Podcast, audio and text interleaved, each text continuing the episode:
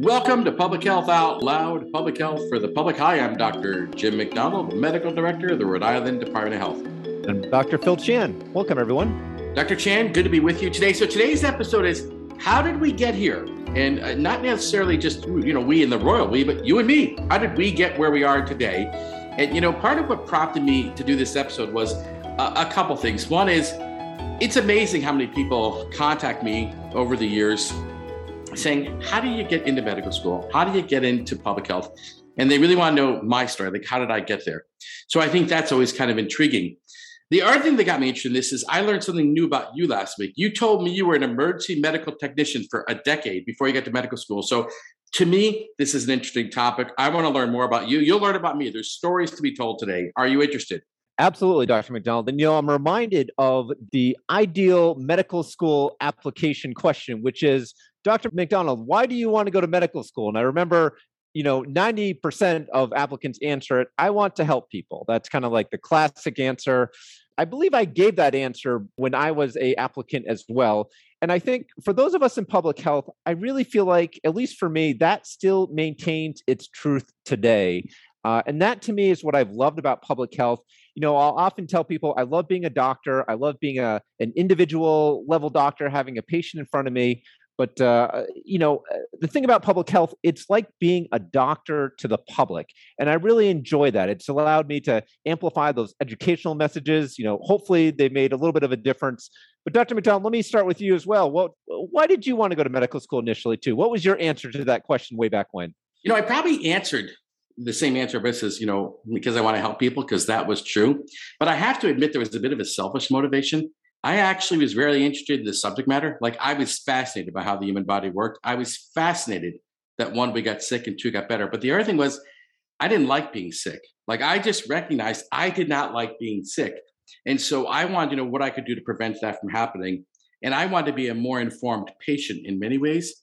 And you know, one of the things I just remember too was I had a lot of interesting role models, people who really were you know the people who i you know esteemed were doctors. Now i didn't i actually didn't believe i could ever be a doctor. That was that's a, that's something we'll get into a little bit like it, it, it was really one of those things where growing up where i grew up i grew up in a small town you know grew up in a pharmacy um, that quite frankly was in our family for 90 years and only recently changed hands uh, last year uh, during the pandemic. But you know i grew up in a pharmacy so for me it's like that was the family business. But i interacted with a lot of healthcare professionals interacted with a lot of physicians. But quite frankly I didn't really think I was, quite frankly, good enough to be a doctor, to be quite honest with you, because that was what other people did, not what people in my family did, um, which gave me a little bit of a perspective on life that was very interesting. And I had to overcome that maybe I could be that person. And we'll get into that a little bit more, but I'd like to go back to you a little bit. Was like, tell me a little bit about your journey into medical school, because getting into medical school is a journey. Like, you know, I, I did meet people, by the way, who said they were born to be a doctor, went to college in four years, then went to medical school, and here they were. But I didn't meet a lot of those people. So I guess I'm curious with you is can you tell me a little bit about your journey into into medical school? You know, I want to hear you were an emergency medical technician. Tell me this story. So yeah, very interestingly. So when I got to undergraduate, so I went to the University of Vermont, wasn't quite sure what I wanted to do. I wanted to do something in science. I actually went into college majoring in engineering. I knew I wanted to do, I was curious about the way the world works and including uh, science and the human body.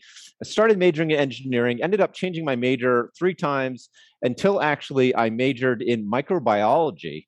Uh, and all that happened in like the first year. Uh, and so I'd always known for a while that I wanted to go to medical school. You know, I think as any good medical school applicant, you need some experience, right, in medicine. And one thing I didn't really want to do was I didn't really want to volunteer in a hospital. That just wasn't exciting to me. So I actually joined uh, the uh, the ambulance squad, the rescue squad of our school, and we had an ambulance squad uh, that was that primarily served uh, South Burlington in Burlington, Vermont. And so we served an entire small city, uh, which is probably the size of like Pawtucket. So it was not a small city. Responded to uh, you know interstate crashes, motor vehicle accidents. Very formative in my early development for sure, and responded to people coding, having cardiac arrests some very memorable stories, very unfortunate, sad stories. Responded to a kid who had died once. That's something I will never forget uh, in all my days for sure. Um, but at the end of the day, it was an incredible experience. I got so much medical training. Uh, I was driving an ambulance, Dr. McDonald, when I was 18 years of age. Is that safe? I'll let the I'll let others judge that for me. But but there's also a tremendous amount of training that went through it because we were a student-run uh, rescue squad, and it's still in existence today, and it's it's run entirely by students. I know that Brown has one too. Uh, it was just a phenomenal experience. Did you have anything like that similar in terms of your uh, experience? Yeah, it's interesting. I think my my approach to, to medical school was a bit non-traditional. It, my first major in college was actually photography, which is kind of interesting. And it's I changed my major from photo illustration to biomedical photography. And, and you know, it's funny. I remember at one point just realizing I, I no longer really enjoyed this. And I remember it's actually funny. I was getting ready to go into a photography class in the afternoon. I was just in the bathroom, just looking at myself in the mirror, and I said to myself, I said, you know, if I ever have children, I'm going to ask them to do whatever they want in life, to chase their dreams and just do whatever they want. Because I said, I actually hate what I'm doing right now, and I'm going to be miserable the rest of my life. And then I looked in the mirror and I said, you know, you're 19 years old. You can do anything. You know, I probably will fail and I probably won't get into medical school, but I'm going to try. And it was at that moment I said to myself, I'm going to go try to be a doctor. That was what I really wanted to do. And at that moment, I said, this is what I'm going to do. And it was, you know, and then I went to community college to get a semester's worth of transfer credit. Then went to Siena College in upstate New York and did well enough there I actually got into medical school at Loyola University of Chicago, the Stritch School of Medicine. And, and that was my journey to medical school a little bit. But a lot of it was just, you know, quite frankly, you know, a little bit of just like really figuring out what I wanted. And, and I don't think that's unusual when I think about who I was in medical school with. Well over half the class were people who just quite frankly had found their way a little bit non-traditionally. In other words, had done other things first. Many of the students had actually had other jobs and had other careers and then decided to go into medicine. And I really think that just was a positive role model for me. And, you know, medical school is grueling it, it's not you know it's not for the weak of mind but certainly not for the weak of spirit or the weak of courage or those who just lack endurance because quite frankly it's grueling um, you know the analogy was it's like eating an elephant one bite at a time i would say it's a little bit more like eating a tyrannosaurus rex it really is quite a journey to get through medical school at least it was for me but that was really how i got in medical school and i was I was very thankful to go to medical school where I did go to medical school. I met fascinating people. They were all very interesting.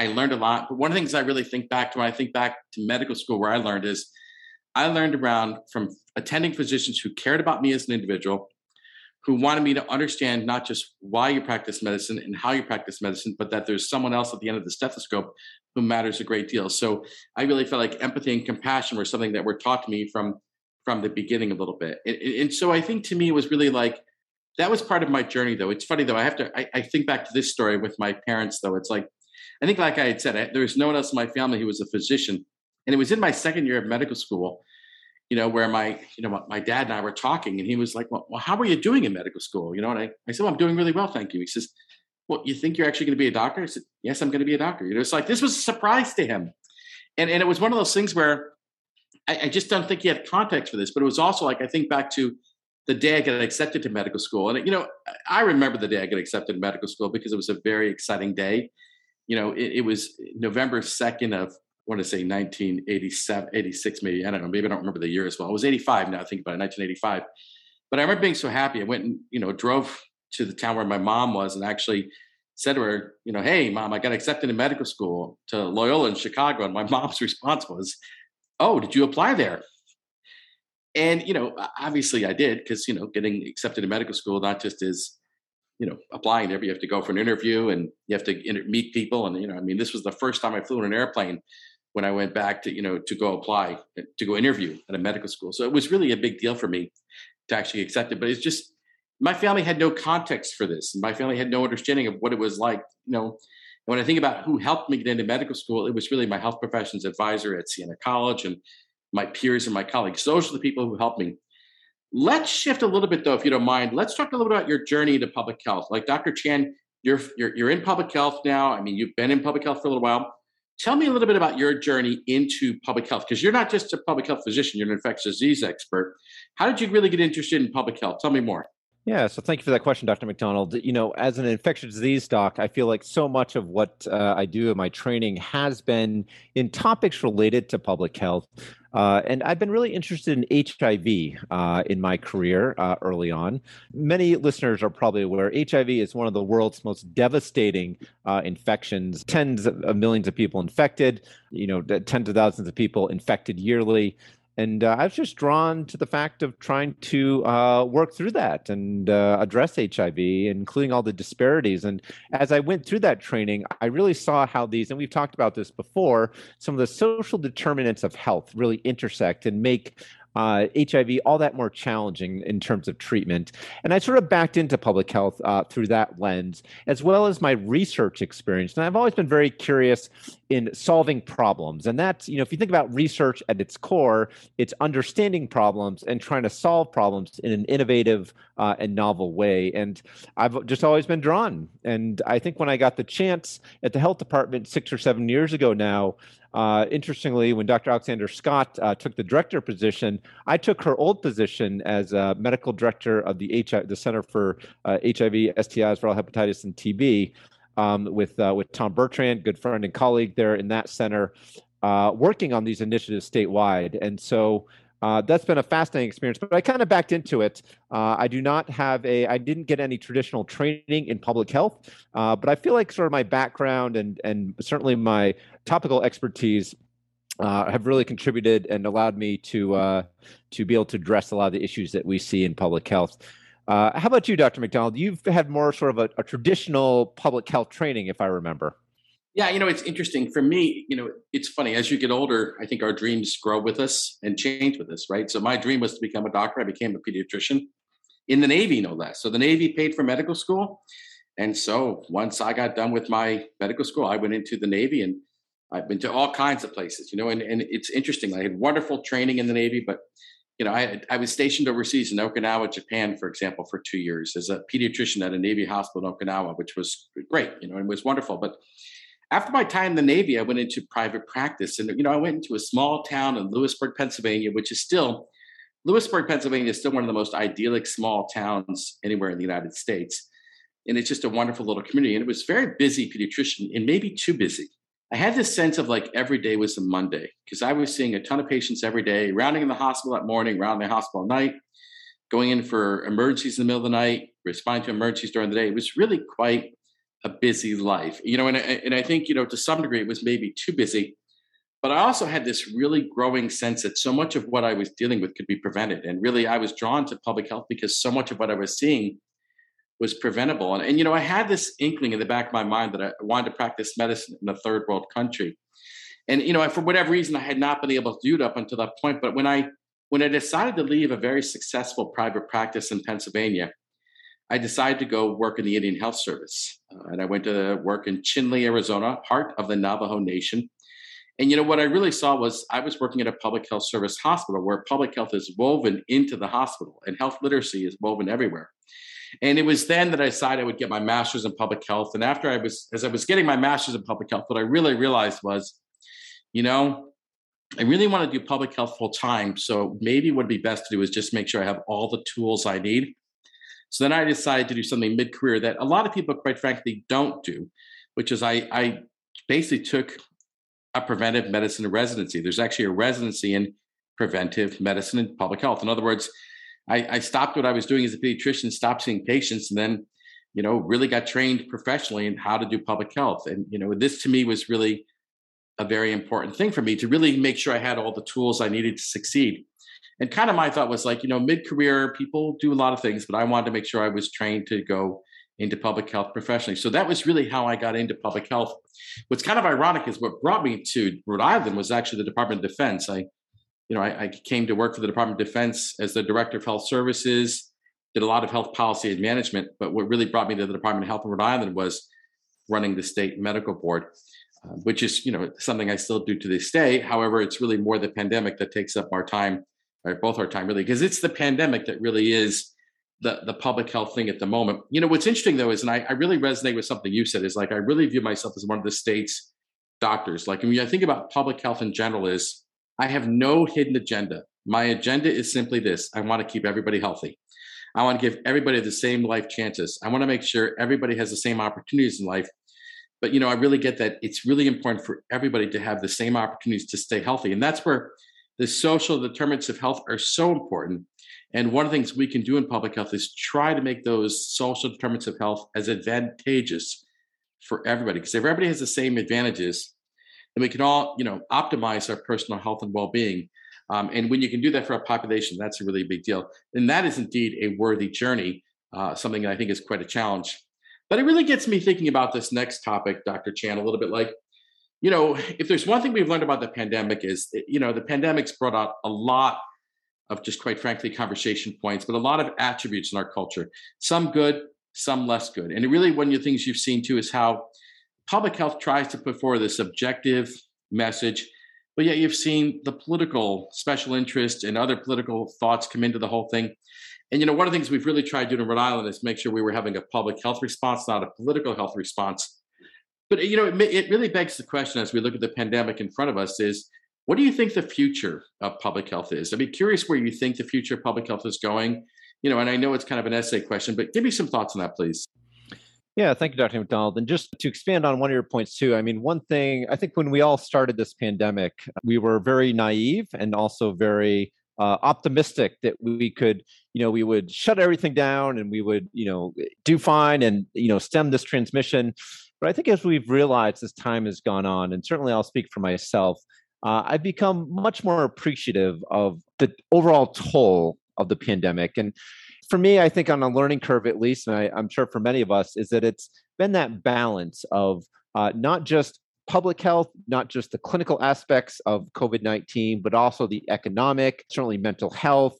Uh, and just the social aspects as well from everything from not just business but you know schools colleges universities just about everything that you can think of and so I've certainly been on a steep growing curve, as we all have. And I'm just reminded of all the impossible decisions that we've had to make, all the impossible choices that have presented uh, before us. And I think to your question about where do we go from here? Well, I think if there's anything that we've learned about this pandemic is that the really the unexpected uh, has become the expected, and uh, I think from a public health uh, lens, I think, you know, Dr. McDonald, we're a little bit on a period of time where we're we're sort of determining we're sort of in this country right? We're just we're deciding at a decision point a balance point if you will about how we think about public health in this country and where it fits into everything else. And i think this goes into um, questioning you know the role the authority of public health.